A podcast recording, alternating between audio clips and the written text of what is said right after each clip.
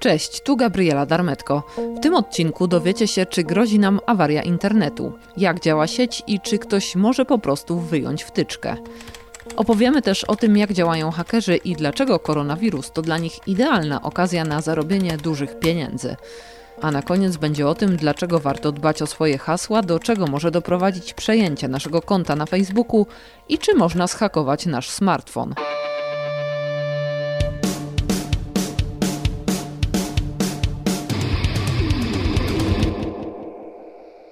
Jest kwiecień 2011 roku. 75-letnia Gruzinka mieszkająca na obrzeżach Tbilisi wybrała się na poszukiwanie miedzi, a dokładnie miedzianych kabli.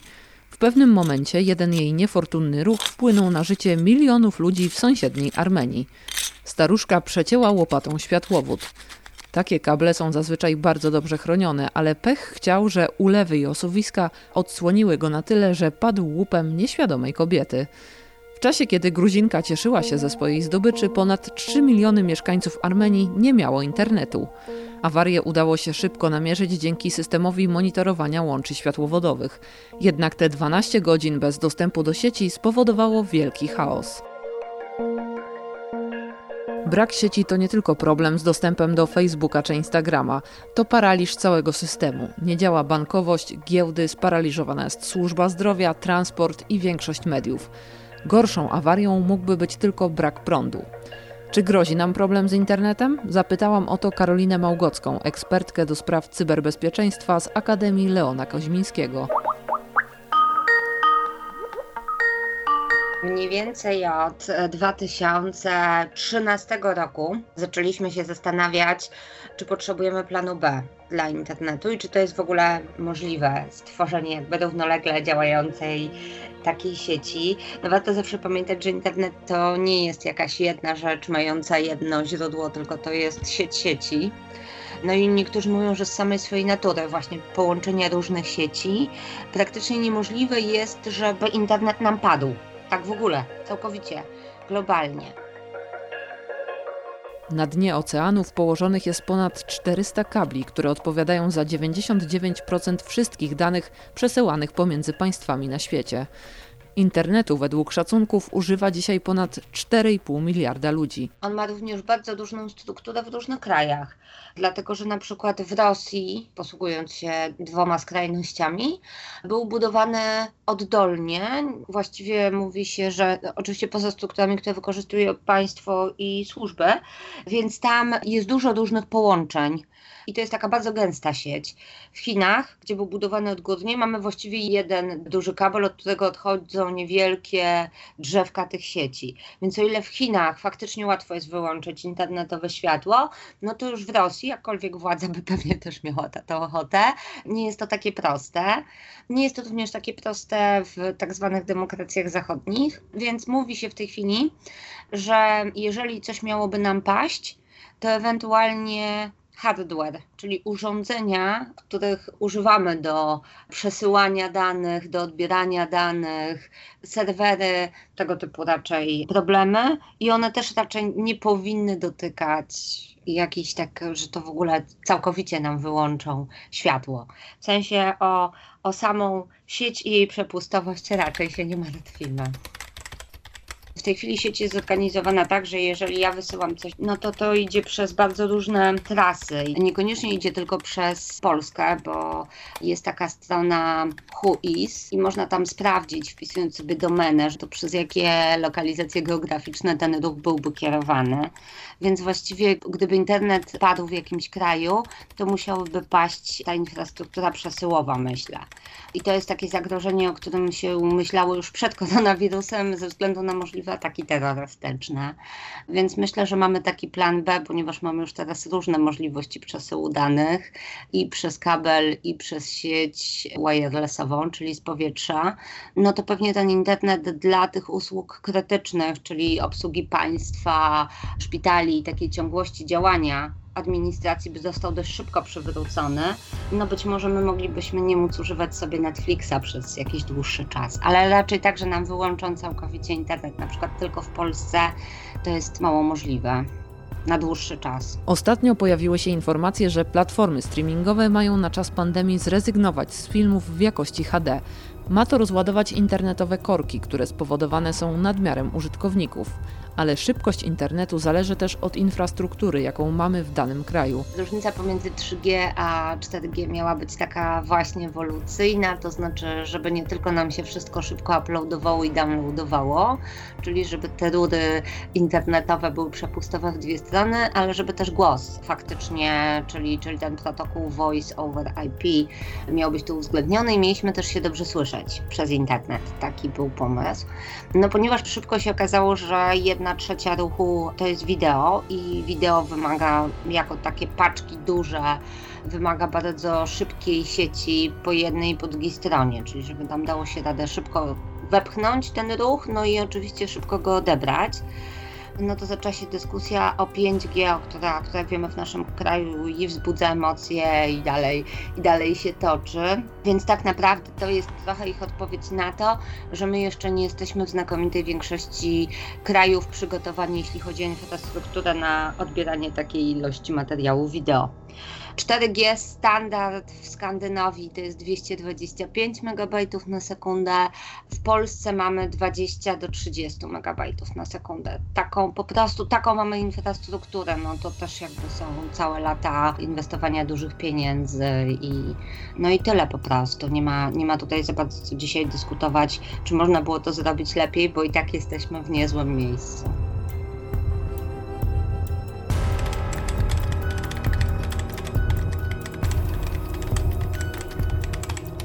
Tego, co dzieje się w tej chwili na świecie, korzystają hakerzy. Pandemia koronawirusa to dla nich idealny czas na zarobienie dużych pieniędzy. A to wszystko dlatego, że ludzie się boją. Hakerów pobudzają wszystkie wydarzenia, które przykuwają uwagę opinii publicznej. I my to obserwujemy, a ja zajmuję się tym od lat. I, I to tak naprawdę, czy to jest olimpiada, czy to jest wprowadzenie nowego prawa, tak jak było w przypadku RADO, to oni za każdym razem, jeżeli jest taki temat, który interesuje znakomitą większość, starają się te tematy monetyzować. Jeżeli to są kryzysy, a już teraz, no to w ogóle dla nich sytuacja jest wymarzona, ponieważ wszyscy, wszyscy absolutnie chcemy wiedzieć o koronawirusie jak najwięcej.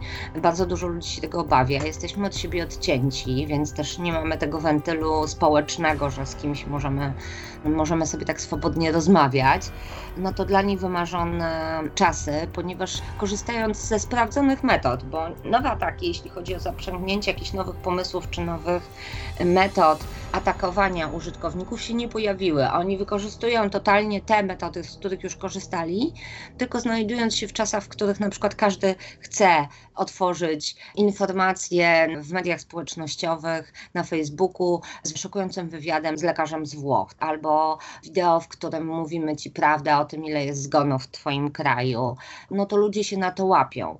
Normalnie w przypadku innych wydarzeń, które nawet były popularne, być może nie każdy tak od razu chciałby się tego dowiedzieć i chciałby w to kliknąć. Jednocześnie korzystają z tego, że na przykład nie można kupić maseczek, więc wystawiają bardzo dużo sklepów internetowych, które wyprzedają magazyny, tak? I ludzie dostają ofertę, że można kupić te maseczki za na przykład 170 zł, za 12 dolarów. To są takie kwoty, które już są dla nich fajnym zyskiem, ponieważ jeżeli złapie im się nawet 4 do 10%, a tak się oblicza skuteczność tego ich spamu teraz i przeleje im pieniądze, to można sobie wyobrazić, że te kwoty są całkiem zadowalające, jak na stworzenie jednego maila.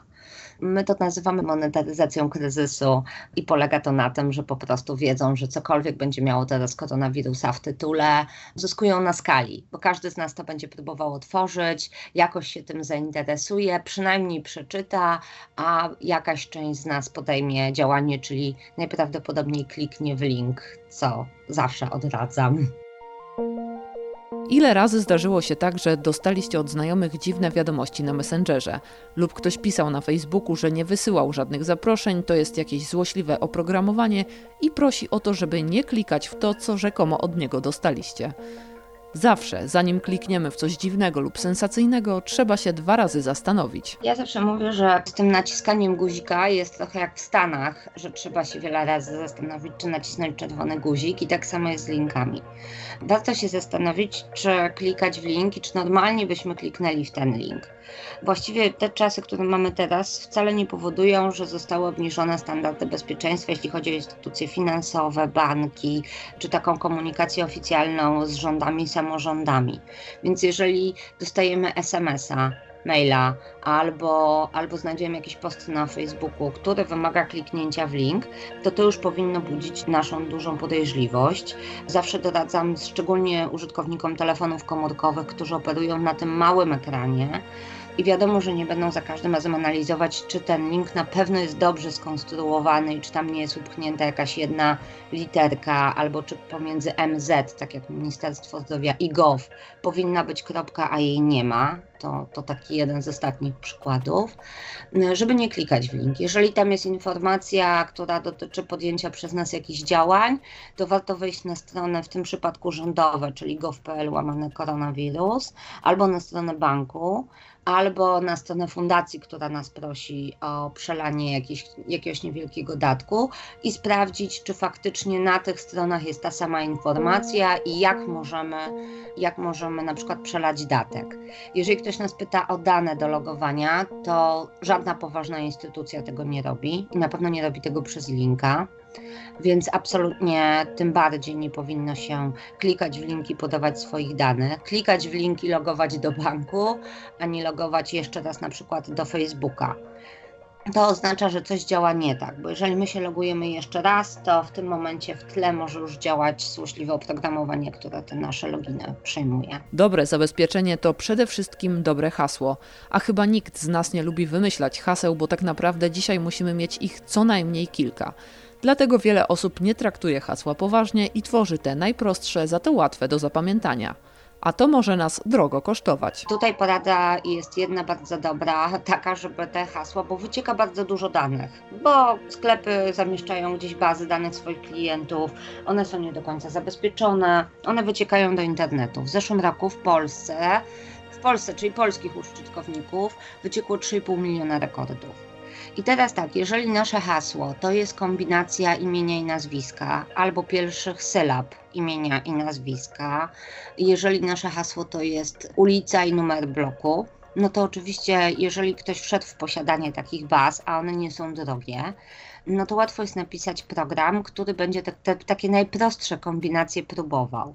W związku z tym warto, żeby hasło było dla nas zapamiętywalne, ale nie takie proste do skojarzenia, czyli żeby to nie były te takie nasze, ja zawsze mówię, identyfikatory z dowodu osobistego, czyli żeby to nie była jakaś kombinacja imienia, nazwiska, drugiego imienia, ewentualnie imienia, nazwiska panieńskiego, ulicy i, i numeru albo daty urodzenia. Jeżeli znak e, specjalny, to na pewno dobrze pomyśleć o jakimś innym niż wykrzyknik. I e, no, na pewno hasło powinno być zapamiętywalne i dobrze mieć chociaż, chociaż to taka dolna granica, pięć haseł i zdecydowanie osobne do bankowości internetowej, osobne do maila, osobne do Facebooka jeżeli posługujemy się taką internetową wersją usług medycznych, to tam też powinno być osobne i możemy mieć jakieś jedno, które, którego powszechnie używamy do na przykład sklepów internetowych, tak. Także to też jest dobry pomysł. No i jeżeli kupujemy w jakichś niewielkich sklepach internetowych, to jest pewnie świetny pomysł. Ja zawsze doradzam, żeby robić to bez rejestracji, bo wtedy nie musimy się zastanawiać, na ile ten mały sklep internetowy jest w stanie zabezpieczyć nasze dane. A zastanawialiście się, co będzie, jeżeli ktoś wejdzie na waszego Facebooka Przeczytanie jakichś żenujących rozmów ze znajomymi to wcale nie jest najgorsza rzecz, jaka może nas spotkać. Pomimo, że Facebook to głównie rozrywka, to mamy tam więcej skarbów niż można przypuszczać. Jeżeli ktoś nam wejdzie na Facebooka, to pewnie jest parę zagrożeń. Po pierwsze, na pewno e, jest w stanie przejąć nasze dane personalne, czyli już chociażby sprawdzić nasz numer telefonu, a taka dana jest całkiem wartościowa w internecie. Najprawdopodobniej jest w stanie również wynaleźć dużo informacji o nas, e, które wynikają z tego, co tam zamieszczaliśmy, gdzie się przemieszczaliśmy, z jakich urządzeń korzystaliśmy. Mm, I tego typu informacje mogą posłużyć do tak zwanych personalizowanych ataków, czyli nagle możemy dostać fakturę albo wezwanie do zapłaty jakiejś tam kwoty, gdzie będzie dokładnie nasze imię, nazwisko, adres, nazwa firmy, w której działamy, nazwa jakiegoś produktu, który często kupujemy. No, w każdym bądź razie tego typu działania też mogą być prowadzone. Przyjęte konto na Facebooku to również możliwość rozsyłania do całej naszej sieci różnego rodzaju zainfekowanych wiadomości, właśnie tych takich filmików, które po kliknięciu instalują, instalują na przykład złośliwe oprogramowanie zbierające dane użytkowniku i dane do logowania. Wreszcie bardzo często wykorzystujemy Facebooka do logowania się do innych serwisów a w tych innych serwisach, na przykład muzycznych albo udostępniających audiobooki, albo do, w sklepach internetowych podajemy już numer naszej karty kredytowej. Z poważniejszych zagrożeń jest jeszcze jedno. Ostatnio w gazetach pojawiły się artykuły o złośliwych oprogramowaniach, które atakują telefony komórkowe a przejęcie naszego smartfona to w zasadzie dostęp do wszystkiego. Swego czasu rozwijało się, teraz widzimy trochę spadek tego rodzaju oprogramowania, bo nie jest ono tak do końca łatwe do właśnie rozprzestrzeniania. Rozwijało się takie oprogramowanie, które nazywało się ransomware i ono polega na szyfrowaniu danych albo dostępu do danych na urządzeniu i żądania za to okupu. To znaczy instalujemy kod, który ma bardzo zaawansowane procesy szyfrujące, których właściwie nie, nie, ma sensu łamać, bo to by było dużo droższe niż, niż koszty y, nowego telefonu czy, czy laptopa. No i po opłaceniu jakiejś tam kwoty ktoś po prostu przesyła klucz deszyfrujący i znowu mamy dostęp do naszych danych. I tego typu zagrożenia krążyły, natomiast bardzo często musiały być to niskie kwoty, żeby w ogóle ludzie chcieli płacić. To znaczy, tak to wyglądało na telefonach komórkowych, ponieważ zwykle, nawet jeśli mieliśmy tam fantastyczne zdjęcia, to albo zdążyliśmy już bardzo dużo tych zdjęć gdzieś poudostępniać, więc mieliśmy do nich dalej dostęp, no albo ludzie dalej uznawali, że to jest trochę nieopłacalne. E, w związku z tym hakerzy wycofali się nieco z zagrożeń typu ransomware mobilnych, natomiast nadal w ten, ten sposób starają się, starają się atakować firmy powiązaniu z koronawirusem 13 marca widzieliśmy taki atak w Czechach na szpital w Brnie, który był, był, bo już nie jest, największym laboratorium w Czechach, które miało diagnostykę w kierunku koronawirusa. No i właśnie tam nastąpił atak e, ransomware'owy i zablokowali im dostęp do, do komputerów i do plików. W związku z tym zablokowali całą, całą możliwość diagnostyki, no i zażądano okupu. No informacją nieoficjalną jest, czy rząd Czech zdecydował się te pieniądze uiścić, czy, czy przenosić po prostu laboratorium w inne miejsce. Podobne problemy miała organizacja, stanowa organizacja zdrowia w Illinois, w stanie Illinois 200 tysięcy 200 tysięcy testów i niestety brak dostępu do, do systemów. No i podobne ataki były podejmowane również we Francji, na francuskie Ministerstwo Zdrowia, czyli oni jakby wcale nie, nie kierują się tutaj żadnymi aspektami moralnymi. Wiedzą dobrze, że rząd również postawiony pod ścianą pewnie niestety będzie skłonny zapłacić, no bo, no bo cóż więcej możemy zrobić. Podsumowując, awaria internetu raczej nam nie grozi, ale zawsze warto dbać o bezpieczeństwo swoich danych w sieci. Pamiętajcie o solidnych hasłach i nigdy nie ulegajcie emocjom. Klikanie w sensacyjne linki prawie zawsze kończy się źle.